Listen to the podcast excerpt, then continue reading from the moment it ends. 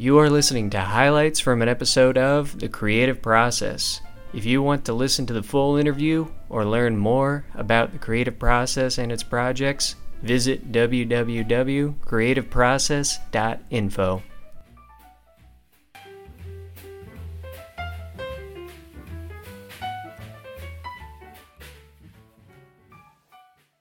Fascinated because the two people who I, as, as a young writer, Mm-hmm. knew best, who were sort of established writers, were Douglas Adams, because I'd written, I, I wrote a book called Douglas Adams, they Don't Panic, Douglas Adams yeah. the Hitchhiker's Guide to the Galaxy, and got to spend time with and work with Douglas. And I was friends with, with Terry. And what absolutely fascinated me was they, they couldn't have been more opposite. Douglas hated writing, and he was incredibly good at it, but he didn't like doing it. And he'd do it when he was backed into a corner, and he'd do it when he had to. And he would expend energy in not writing, which in some ways was really good because he became, you know, he'd, he'd create computer games or he'd, he'd, he'd become a, um, there, there were points where, you know, he, he'd do weird projects with computers and learn all about computers and things like that in order to not write because Yeah. the act of writing was painful. And there was a point where he had to be locked in a hotel room for three or four weeks by his publisher to get a book out on time. Yeah. And, uh, you know, they, they'd solicited it, everything was ready, and they didn't have a book, and he was halfway through, and he'd given up, so they just locked him in, and he'd pass pages under the door, and, and you know, Sonny Mehta would sit outside watching videos. I think Victor Hugo did something else with his clothing. he wasn't allowed to have any, just so he'd finish. I, rem- I remember that story. I, and, and so that was Douglas. Terry was the other way around. Terry, you could have, you know, you would have had to lock him in a hotel for three weeks with no paper to stop him writing a book. He was happy in his head, and he was happy in his head writing stuff down. He was happy making stuff up. What, what, how do you proceed in your process? Do you start with a theme that you want to then have to find characters, or you start with a character? Um, yes, both of those things, and sometimes more. What I start with is enough, enough to start, enough to get going. With American Gods, I had I'd written, I had an idea about characters. It, st- it started with characters. I had somewhere in my head there were a couple of people meeting on a plane, and one of them seemed to be an old grifter, and the other one had just got out of prison. And that was all I knew about. And I, I thought about them. I, I, I'd been doing a lot of reading about American folklore at the time, but didn't know that how that was going to fit in. I was feeling very weird. I moved to America, was having an immigrant experience that didn't seem to be something that I'd read about in fiction Okay. the idea of being an immigrant to America and, and dealing with this big, weird country that seemed to have no interest or respect in where you were before, you know, uh, which was very different to to England, where you know if you're if you're Greek and you move to England, you're now Greek in England, and the same is actually weirdly true of Canada. If you're you know whatever culture you bring with you to Canada, you're you are that thing, and and you're Canadian, but you're also Lebanese or, or Ukrainian. With America, it felt like what you brought with wasn't wasn't important. It was as if there was a lack of memory or a lack of attention to anything. But they're obsessed with the new, maybe. I don't know.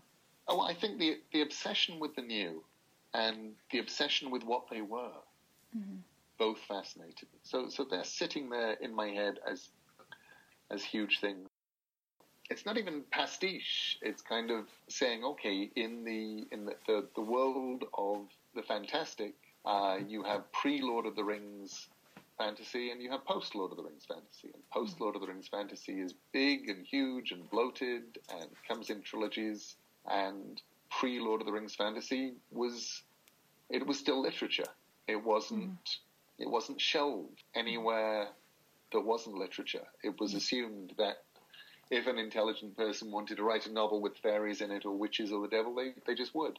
But that it was, you had a specific kind of voice and a specific kind of writing. And that, for me, was what was what Stardust was. You know, it's sort of in my head. It's written in about 1924, and I watch fantasy readers get frustrated with it. Some of them loved it, but some of them are just like, "Why is this this thin novel? Why things alluded to that, that anybody else would turn into a trilogy? Why don't you make it big? Why don't?" And, and Oh, I, I can and it's Yeah. sort of like, you know, the, the things that they expect to be there aren't. Mm. And That's exactly you- what I like about them. I'm sorry. but that's what I like about them too. Yeah. I, I have I don't have much interest in formula fiction. yeah. I have a lot of interest in using the fantastic Mm-hmm. In all its ways to illuminate. G.K. Chesterton Yeah. talked about you know reflecting things like fantasy Mm-hmm. becomes a mirror and you can look in a mirror and see things in the place that you are that you've never seen before you're just seeing them from a different angle Right. and for me that's what the ocean at the end of the lane was for Mm-hmm. that's what american gods is for you know that's what even even something like neverwhere is Mm-hmm. is saying look here is a city and you think you know your city and let's look at what cities do and what cities are, and let's look at the people who fall through the cracks, and let's talk about the people that you do not see, and and what is that? What's going on here? Tell me about that. Um, hmm. And you want to start a kind of a weird dialogue almost with your readers. The Narnia books, running hmm. into Narnia. While I loved the stories, Yes. I loved what it did to my head even more. The idea hmm. that anything could be a door, Yes. the idea that, that the back of a wardrobe could open up Mm. onto a world where it was winter, and that there were other worlds inches away from us, became just part of the way that I saw the world. That was how I assumed the world worked. When I was a kid, that was the mm. world that I saw. So something like Coraline, Yeah.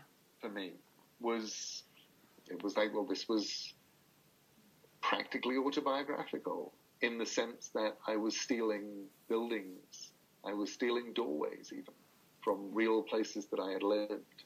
Okay. while writing a story to entertain my five-year-old daughter mm-hmm.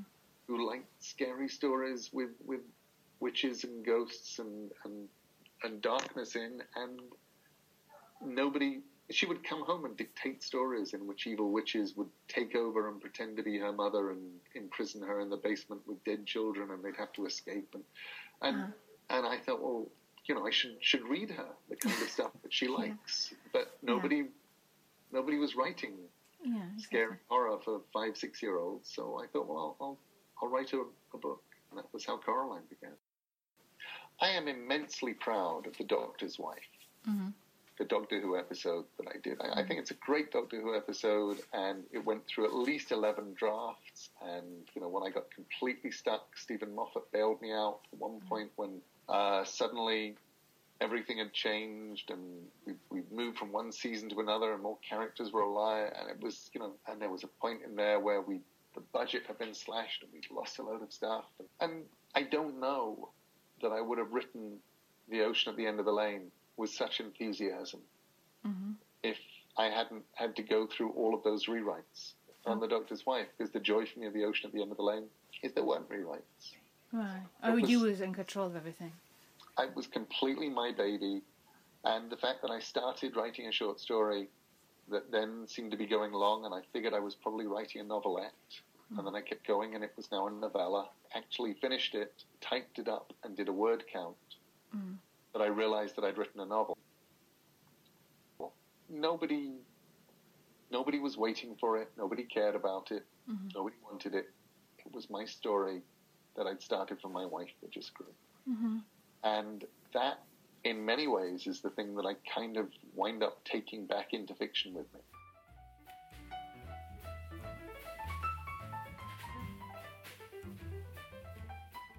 Want to get involved in exhibitions or interviews? Email us at team at creativeprocess.info.